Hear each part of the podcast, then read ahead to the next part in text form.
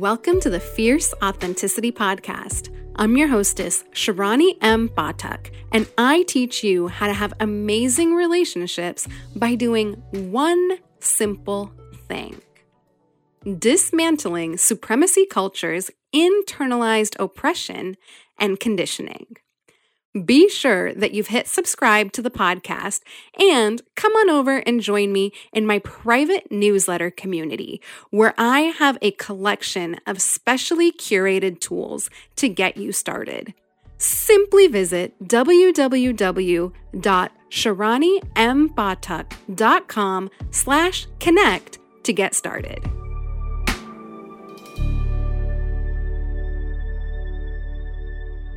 Welcome back to the podcast. Today, I am super excited to share with you an episode where the roles are reversed. Today's episode is an interview that Nisha Modi actually did of me for her podcast, Migrations. And unfortunately, Migrations is no longer releasing new episodes. However, with that said, she gave me access to the recording so that I could share it here with you and our fierce authenticity community because the interview was just that freaking good. And so that's what you're going to hear today. And I think it's perfect timing as we are getting more and more ready for Fierce Authenticity Volume 2, making her way into the world. So, with that, enjoy this episode and let me know what you think about it. Hop on over to Instagram at Sharani M. Batak, send me a message, and yeah, just let me know what this moved for you. So, with that, enjoy this reverse interview.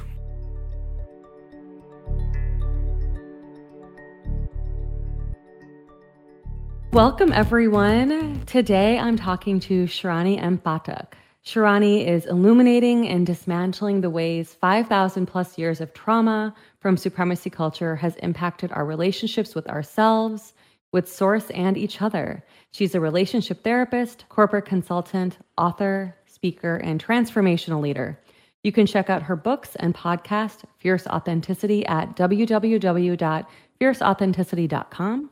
And she'd love for you to connect with her over on Instagram at Sharani M. Batak. And all this information I'll include in the show notes. So thank you so much for being here, Sharani. I just want to start out with what you're coming in with today as we record. Yeah, well, thank you so much for having me. I'm really excited to be here. And I'm coming in with a head full of a lot of information. I am just at the tail end of completing the first draft of my manuscript, and I'm in the middle of a really massive coming out again in a way. A year ago, I went through a massive, massive healing crisis, one could say. I mm-hmm. went into a complete burnout, total system reorganization, and things are starting to finally make sense over the past year as I allowed myself to slow down and heal. And so I'm in the middle of this really big rebrand, streamlining things. So my brain is in all different areas. And I've got that little reel, hey, how you doing? I'm fine. I lied. I'm dying inside. Like that's what's in my head right now because yeah. I'm like researching also how can I get the message out there in a, in a more fun and engaging way. So, really, my head is all over the place.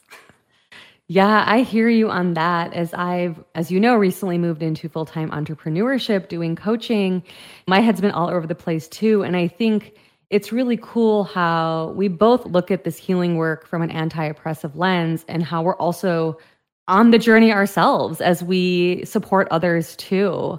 And one thing that always resonated with me once I met you, like via Instagram, is that you talk about this fierce authenticity, which is the name of your podcast. It's the name of your book, your first book, and your upcoming book, and which we'll talk about in a little bit here. But I'm really curious how you came to this name and what it means to you.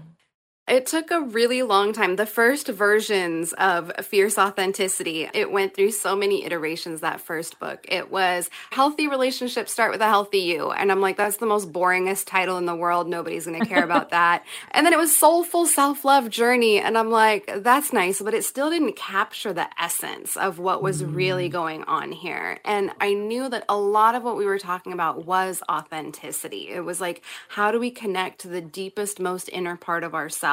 There's just layers and layers and layers of conditioning and stories and narratives that we have upon ourselves. And who are we when we peel back all those layers? Who are we at our innermost mm. core?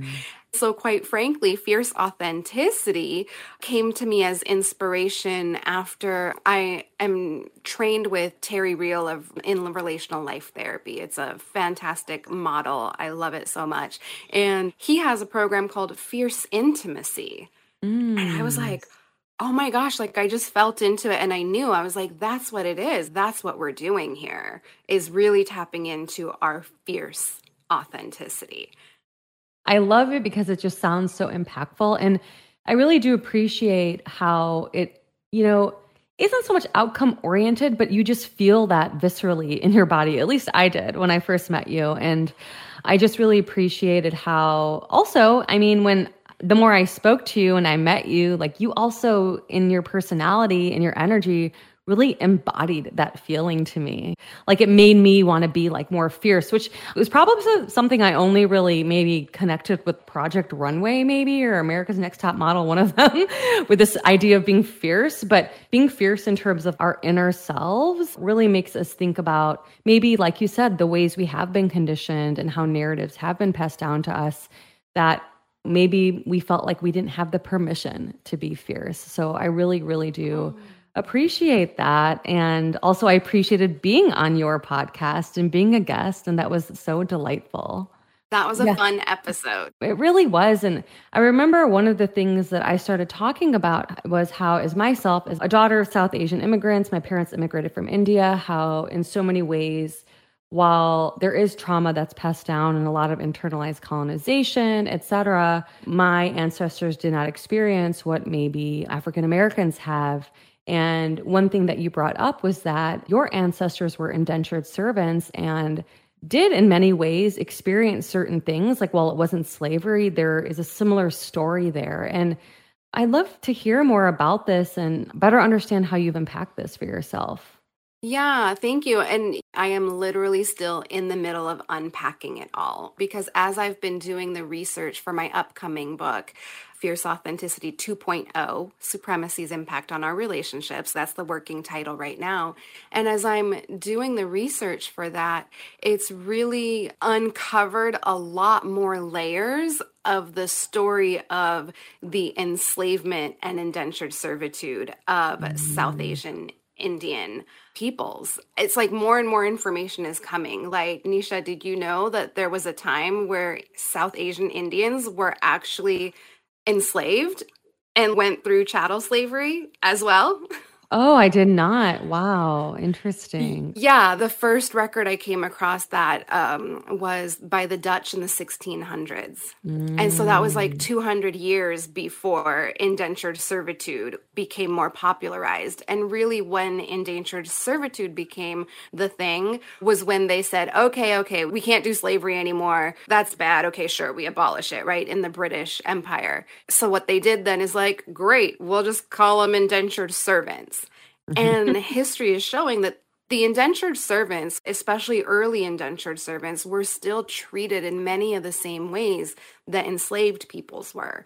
And there's accounts of people saying that they were still confined to their quote unquote master's compounds. There was still the brutality, the beatings, and things like that. So I am still in the middle of unpacking all of that. When I said that I am in the midst of a lot of stuff right now, it's a work in progress, you know, mm-hmm. and I mm-hmm. think that's the important part about this is it's not one and done like it's a continual process like there will be another layer that comes up. Earlier in my life it was a very intellectual thing. Yeah we were indentured laborers whatever that was like the story we were told right? And then as i went through my healing of my own racialized trauma that's when it all started to really come back into my awareness of, wow, yeah, this isn't much. I mean, it's definitely different, but it has a lot of similarities to the enslavement of Africans. And it was just mind boggling. And I don't know if we had talked about this, but one of the similarities that I've seen between a lot of Indo Fijian people, especially here in the United States, is that there's a very similar coping mechanism pattern as a lot of African Americans who have enslavement as a part of their history. Mm. And when I started looking at the patterns, because my superpower is to be able to like see patterns, like kind of get these pieces of information and connect the dots to help that picture come through more clearly. And I was like, oh my gosh, this is literally like such, what do they call it? Um, for the African American community, they call it post traumatic slave syndrome. Um, mm. Um, and some will argue, like Resmaa Menakem, that it is persistent. It's not over yet. Right. And what I was finding was that there's a lot of similar characteristics, like a lot of alcoholism, a lot of violence, a lot of abuse. But of course, because we're Indian, we don't talk about those things. Those things mm-hmm. don't happen in our culture. So when I started looking at it, there's so many similarities. And then I landed in Milagros Phillips workshops and mm-hmm. in her classes. And there, little by little, I learned absolutely that racism and alcoholism and all that other stuff have all the same characteristics. And really, it's the way to cope with all of the oppression that we've experienced, it's- continue to experience. Sure. Yeah. Especially if we don't unpack that and we don't face that. And like you said, it's persistent. I wouldn't imagine that unpacking that for yourself ended. There are so many layers that can keep revealing themselves and can even be like what goes into your third book, you know, no pressure. but um so I appreciate you sharing more of that history with me because it's something I'd heard about but I hadn't really dived into, but I think it really speaks to how it's not a monolith. I also get curious, and I don't know if you have looked into this about how, you know, there's a lot of anti Blackness in South Asian communities and how, with this shared experience, what that means. Yeah, so I have some learnings to share about that. According to Milagros, the system of enslavement and thereby colorism was all based on actually the Hindu caste system.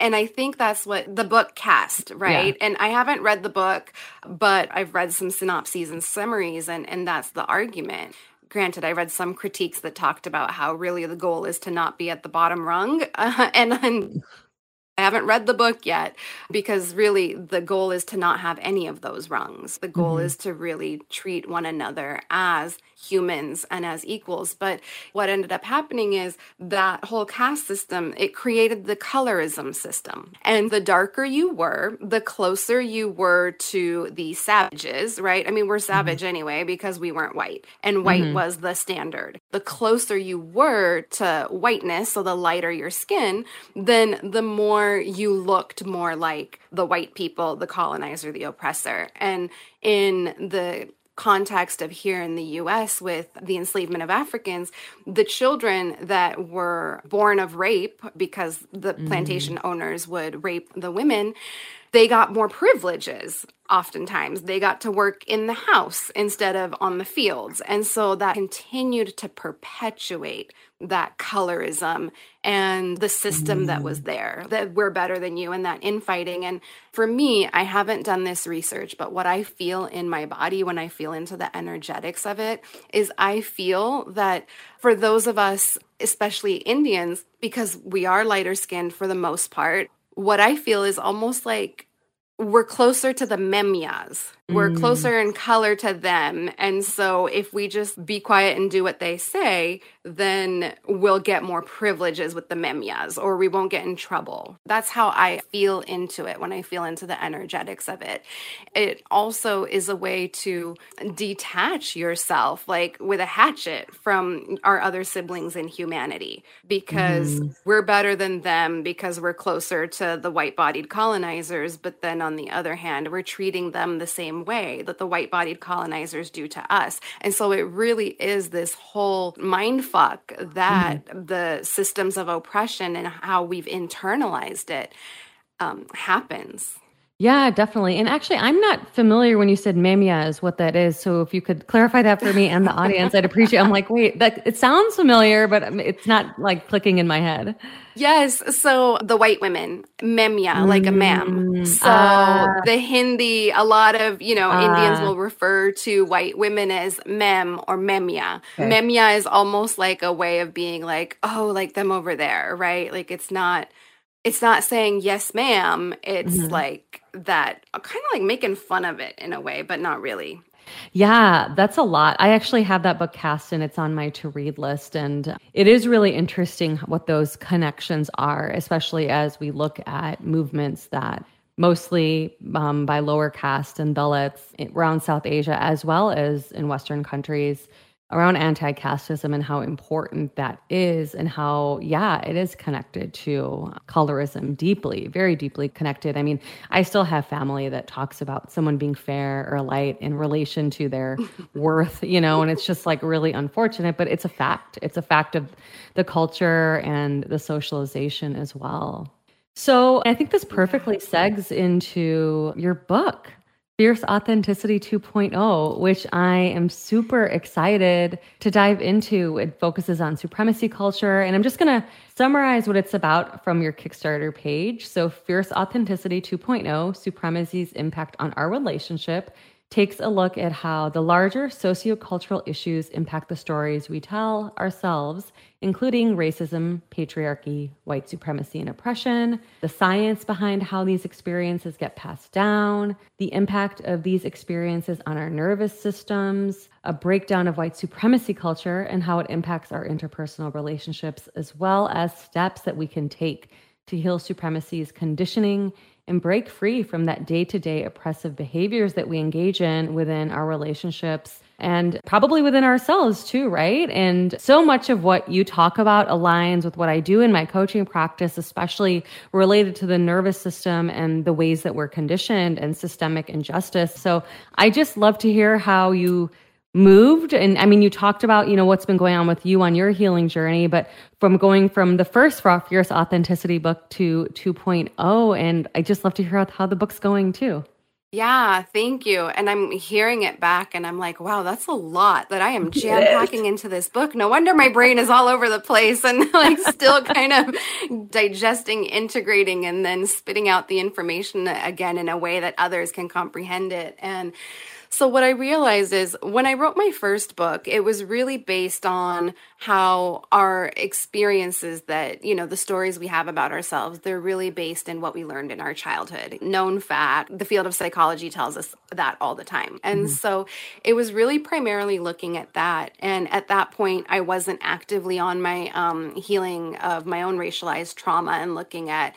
how um, systems of oppression have impacted me, you know, because we want to deny that. It's really mm-hmm. hard to look at that fact. Um, and the thing is, until we turn around and face it, um, it it's going to continue to run our lives, right? And so, as I started going through my own racialized uh, or healing of my own racial trauma and, and connecting with all the oppressive systems and the ways that it's impacted me through the generations, I realized, like, wow.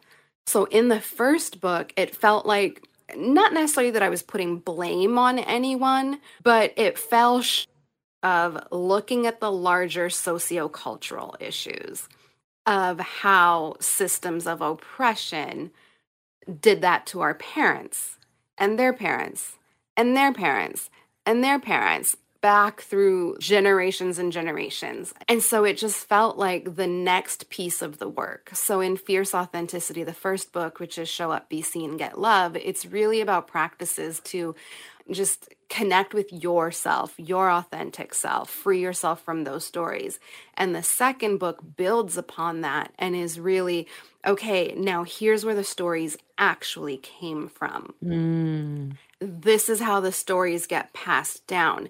And not just passed down from a behavioral perspective, but passed down on an epigenetic level through mm-hmm. our DNA and the way our DNA adapts to respond to trauma, what genes get turned off and on based on whatever traumatic experiences that we've had to ensure our survival and how that impacts our nervous system, and then how that impacts our thoughts and our behaviors and all of this. So, one of my biggest pet peeves actually is when people talk about mindset work. Oh my mm-hmm. gosh, I freaking hate people talking about mindset work because uh, something about it always felt not right to me. And it mm-hmm. recently came to me earlier this year that the reason it doesn't feel right is, is because mindset work really just like focuses on you mm-hmm. and doesn't think about what legacy are you leaving and what legacy are you creating for those who come after you. Mm-hmm. Um, because mindset work isn't working with your nervous system to disarm it mm-hmm. to constant triggers and constant threats. Yeah. And until totally. we can like recalibrate the nervous system, like mm-hmm. our DNA will continue to pass down that information. Yes. Yeah, one thing I think about a lot is how do we move from generational trauma to generational care?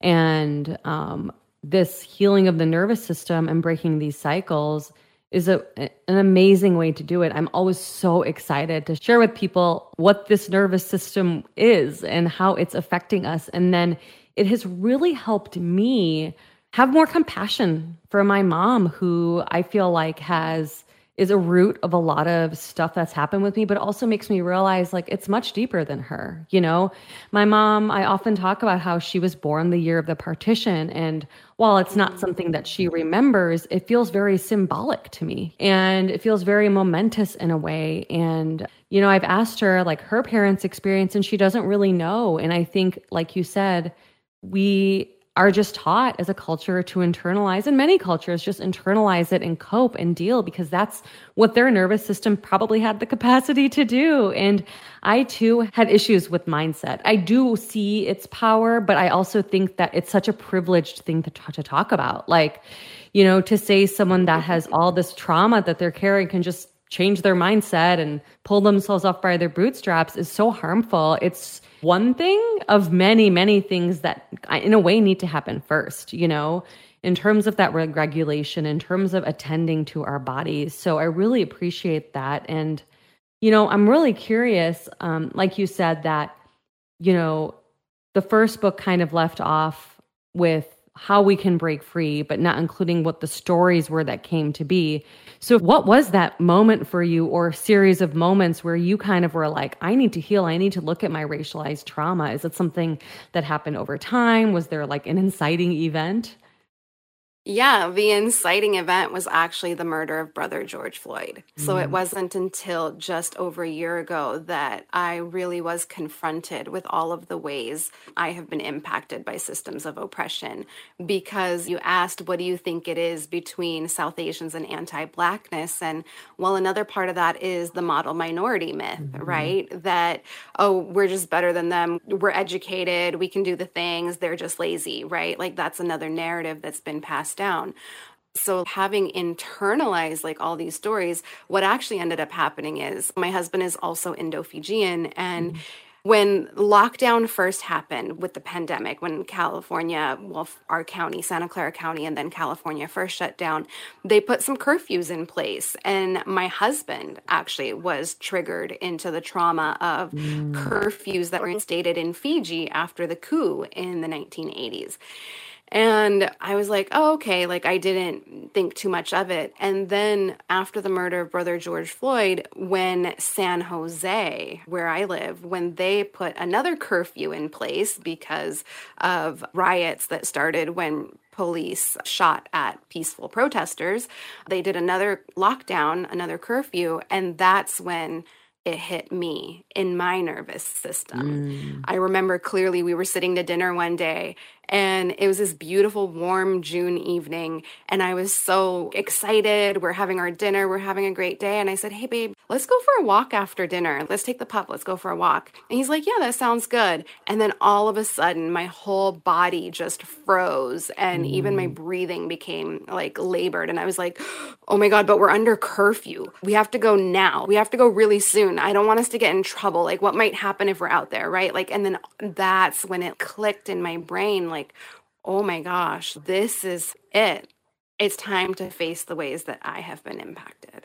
Yeah, wow. That's incredible. When you were talking about that, I started thinking about how the murder of George Floyd activated so much. It activated a lot of performative allyship, the creation of anti racism committees to show that we care. But I also think, like in your case, it really came to a point of doing the inner work. And I think it's really important that we don't dismiss that as much as some of it might be performative and that the, there are structures around us that continue to perpetuate it just as they because they exist that as us as individuals we can do the work of looking at our lives from a systemic point of view and how the more of us do that, we could start really examining and questioning these patterns in these rules that we've lived by, like from these stories we tell ourselves. And we really can make a difference as individuals. Like, I do think that systemic change needs to happen, but the more people bring stuff up and start examining themselves, that can potentially push for systemic change and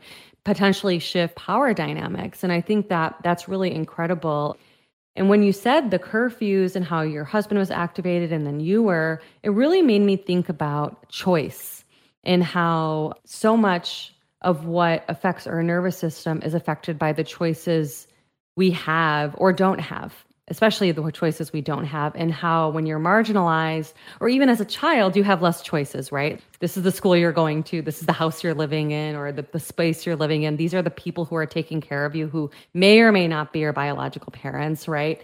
Those are less choices. And as we grow up, we do start to have more choices. But then when they are taken away from us, as they were in the curfews or with lockdown, it can be very triggering. And I just wanted to bring that up and see what you had to say about that. Because even from a trauma informed lens, offering people choices and consent, it's it's beyond sexual conduct, right? It is something that is part of all of our lives. Yeah, absolutely. And when I'm listening to you, what I'm hearing is something a little bit different that I want to touch on, which is the decontextualized trauma that's what I'm thinking of as I hear you is about decontextualized trauma. And I think there is a way to loop this into your question about consent mm. and choice me and my husband, we both know the story of the coup. He was actually old mm-hmm. enough to remember it. I was too young to remember it, but my body remembers because the body remembers, because the nervous system remembers, because it's a threat to your survival. And so you have to remember what mm-hmm. it feels like, right? And so because I know those stories, I knew what was happening both for him and for me. And had I not known that, though, it would have been a decontextualized trauma where I was having this response but didn't understand mm-hmm. why I was having such a strong response to the curfew experience. And then when you take that and put it into the choice and the consent and kind of zoom it out to that bigger question, there's a lot of people. I mean, because really a part of Fierce Authenticity 2.0 is looking at how the systems of oppression began long before Euro-colonization. They started back, really, from my perspective, in ancient Sumer with mm-hmm. the ancient Sumerian civilization more than 5,000 years ago. Like we're talking over 5,500 years ago. And that's all been programmed into us. Like we know instinctually, it has just gotten programmed into us that there are certain behaviors that really indicate a threat to us. And so, really, the goal is to control people. And how do you control people? You keep their nervous systems dysregulated. So, when you put in a curfew, sure, on the one hand, you can say it's for safety reasons. And there's also a flip side of that safety for who and from what? if people are burning down your town, there's probably a freaking reason they're burning down your town if people are like robbing Target and all these other really big corporations, there's probably a reason that they're getting robbed. Robbed in the same ways that you have robbed bodies of culture for generations.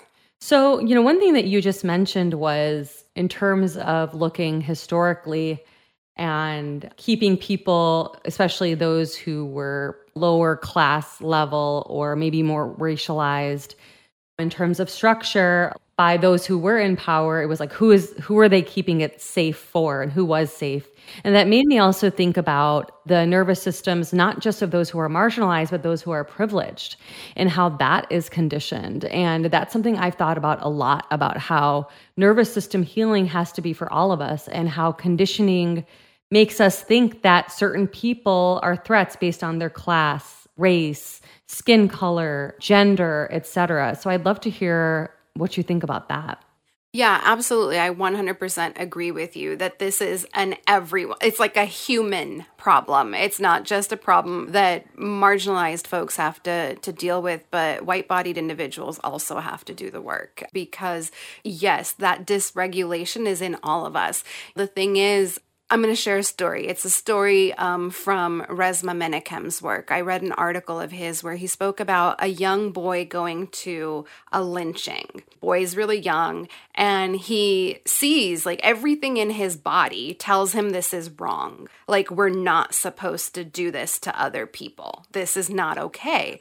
But his dad is saying, no, this is what we do. This is right. This is how we're supposed to do it. And of course, I'm butchering the story. I'm just like giving the gist. But so the boy sees his father there, and the boy sees the sheriff there, and the boy sees the pastor there, all white bodied individuals, right? And they're all okay with what is transpiring. Well, now we've just created some of the greatest dysregulation in this young white bodied boy's system because the human part of him knows we don't do this to each other, that this is not okay. Because inherently, as humans, we know that we're not supposed to hurt one another, especially in such murderous ways, right? But everyone around him is indicating that it is okay, like these authority figures, that it's okay. So the nervous system is all sorts of confused and has no freaking idea. But because it's so confusing, it creates so much dissonance within us that it's easier to just shut off the part that says this isn't okay and adapt to the part that's like, okay, well, if everyone's doing it, this must be fine. And that's where the disconnect happens. But that information is still living in your nervous system because that type of traumatization, secondary trauma does the same thing as primary trauma. Just witnessing such a traumatic thing will also do a number on your on your nervous system. And so yes, absolutely. And now what we've got is generations of that. Granted, I'm giving an example from the 50s and 60s, but when we go through time, that's been around for a really long time. And that's continued to get further and further pushed down in the nervous system of white bodies, but it's still there and it's unaddressed and it needs to be addressed. Yeah, definitely. And again, it's child who doesn't have as many choices and he won't be part of the group unless he agrees and just shuts up and, you know, does what they say. So there's that relational part of it too that really tells us like this is what we're supposed to do though this person witnessed this. So yeah, it's a lot of mixed messages within a culture that has Absolutely. like certain dominant structures. So yeah.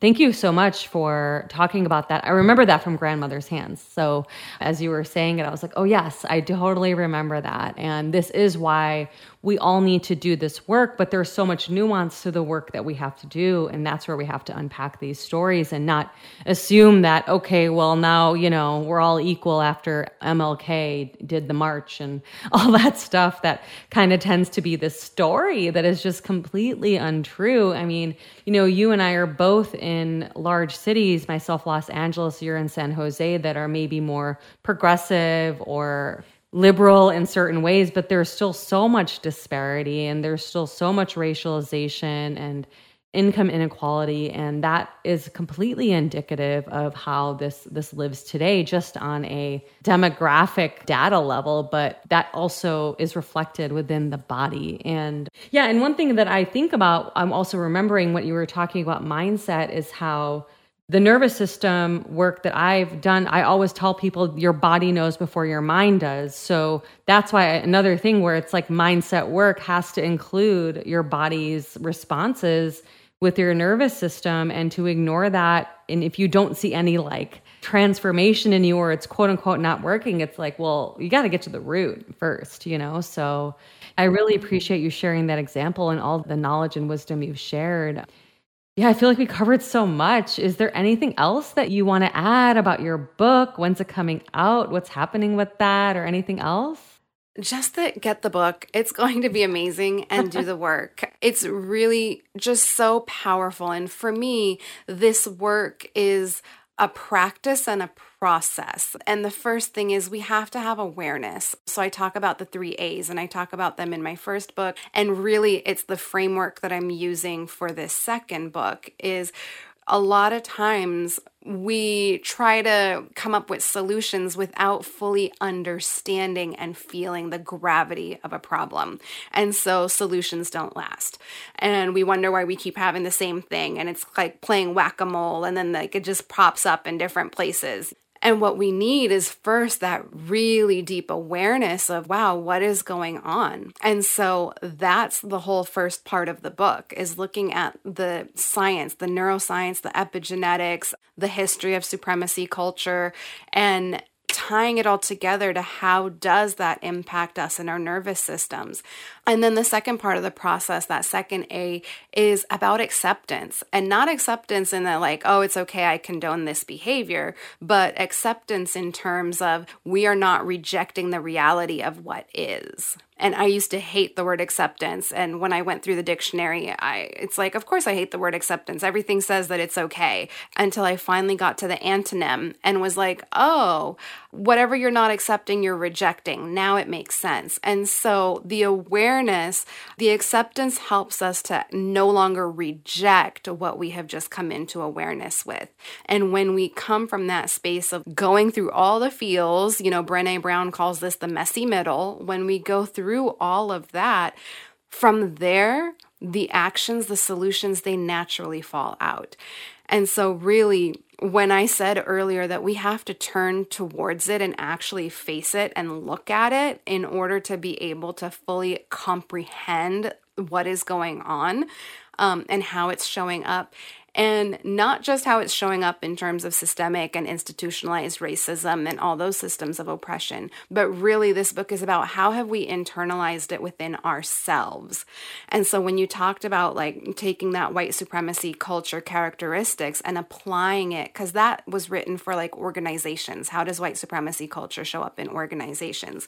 Well, when you look at it and being trained as a relationship therapist and, and doing a lot of trauma work, it's like, wow, all of these things are things that I had already been talking about in my relationship therapy work, like when we get into patterns of perfectionism and imposter syndrome and better than, less than, those are all those characteristics of supremacy culture that we have internalized and continue to oppress ourselves with and then project it outward and continue to oppress others with because then you're not doing it right or you're not doing it perfectly or I know how to do it better. I'm going to tell you how to do it. And that all comes from that same supremacy culture conditioning place. And so when we can actually see and understand that this is how it shows up on an everyday level in our interpersonal interactions with one another. Because I know there's a lot of people out there who are like, what can I even do? This is such a big problem, you know, and then we go into the immobilize response. We go into the freeze and we don't and collapse and we don't know what to do. Well, guess what? You can start by growing an awareness of what it is and what it looks like because I am trained as a social worker. Systems is my jam. And I know that what is reflected in the macro is what's happening in the micro. And so, if we can heal the micro, because the macro is made up of the micro, if we can heal the micro, which is our own personhood and the way we interact with the people in our lives, whether we like them or not, because we're not going to like everybody. and we're not saying that this work is about liking someone, it's about how do you treat them when you don't like them and not just that but like how can we have a greater understanding and when we're falling into these patterns and, and what's driving this pattern? So as the micro changes it will be reflected in the macro. So systems out there will change once the people who make up that system change This is an internal, I often talk about it on my podcast as a Trojan horse. Like, this is how the work has to be done in a really sneaky way from the inside out, because it's not going to come from the outside in. It can never come from the outside in, quite frankly. And that ties to your question about consent and choice. Putting it from the outside in is another oppressive practice. But when we do it from the inside out, that's us making a conscious choice to do our part to heal the crises that we see in humanity today. Wow, thank you. So I just want to really quick ask you when you said from the outside in that can be oppressive. Can you talk a little bit more about that like in terms of because when I think of the outside in, I think of like systemic injustice healing. And to me, it's like, I feel like that's so powerful with US empire and systemic racism and capitalism and the history of colonialism. Like, you know, I, I'm I as one person, I'm not going to dismantle that. But is that what you mean? Or do you mean something else? Well, first in the day to day, like if I'm trying to tell you to change, like that's like the everyday stuff, right? Like me telling you what you need to do in order to change. That's not coming from you internally and intrinsically. That's coming from my perceived idea of what it's going to look like for you. So thereby, I know better than you and I am telling you how you need to do it. Now, when it comes to the system itself, you can change all of the systems that you want in the world. It will not stick and it will not make an impact if the people do not have the capacity to operate within that system. And so when I talk about it's even oppressive coming from that way, it's not going to happen. It's just really not. I don't even have the words to describe it, but even that is because if the people aren't ready for it, and not that like everyone has to be ready for it, but if enough of us are ready for it, the system will collapse upon itself because enough of us will have shifted the way we operate. And last night I was thinking about it. It's like we pull our plug out of the mainframe of supremacy's computer. And the more enough of us do that, the mainframe has nothing to operate on. Wow. I really like that metaphor. That metaphors really helped me to kind of visualize things. So I appreciate that. And yeah, I agree that we could change all the things. Like I often think about like homelessness. That's been a big topic in Los Angeles lately with them basically recently essentially making homelessness illegal. Just providing housing, yes, that is an excellent answer, but it's not the only answer. We also have to consider the mental health of people who have been unhoused for this long and all the mental health issues that go along with that and what that does for I mean that is literal survival. So yeah, that affects the nervous system. So, how are we also addressing that in addition to providing housing and food, right? So, it has to come from multiple spaces. And I think that's really important um, to talk about. So, thank you so much. This has been such a rich conversation, and I can't wait to put it together. And thank you, listeners, for being here. And I'm going to include all the information about Shirani in the show notes. And yeah, thank you so much, Shirani, for being here. Thank you, Nisha. It was my honor. And you know what? I have to just say one more thing. As a social worker, I've done a lot of work with unhoused homeless folks. And when you go back to oppression and choice and control, I have heard directly from so many unhoused individuals that the reasons they don't say yes to housing is because in the housing, there are so many rules and restrictions, and they don't get to live the way that is authentic for them. So that is why so many of the unhoused will choose to remain unhoused. It is so circular and cyclical because are we actually asking them what they want and need? You know, you talked about community care earlier. Are we actually asking the community or are we coming in and saying this is how it needs to be? Because that right there is that supremacy culture's sneaky oppressive conditioning coming out to play. So I really felt like I had to say that before we go yeah. today. And again, just thank you so much. And I hope that listeners, please, please check out my work, the new book. I know you're in your podcast app, so please search Fierce Authenticity in your search bar of your podcast app and hit the subscribe button because my podcast is my platform. That's where I share all of my current thoughts and teachings. That's where they are. Awesome. Thank you so much, Shirani. And so grateful you said that one last thing because that is so important to talk about. So thank you again. Listen to Shirani, go follow her podcast. It's awesome. And yeah, thanks. Listening back to this conversation brought up a lot of feelings and thoughts for me. It brought up hope. It brought up imagining so many possible shifts in the world. It brought up how power and love can coexist as we move through the tentacles that try to hold supremacy culture over us. I am so excited for Shirani's new book, so keep an eye out for it. I want to take a moment to honor and acknowledge the amazing support team that helps make this podcast possible for you starting with Diego Velazquez, our podcast editor and the talented artist who created our custom music. Ana Olvina, my wonderful assistant who creates all of our beautiful graphics and the transcript of every episode, which you can find over at www.fierceauthenticity.com. Biana Sandich, who writes our amazing show notes and does it so well that I bet you couldn't tell it wasn't me the talented Jillian at Epoxy Studios, whose photography is our cover art and pretty much every other curated image that you see of me on social media. My husband, who puts up with me when it's 11:30 p.m. on a Sunday night and I'm like, "Hey babe, I got to record a podcast episode." Like right now. Is that okay? My higher power, whose divine wisdom flows through me to bring these messages to you. And last but not least, I want to thank you, my listener, so much for listening in.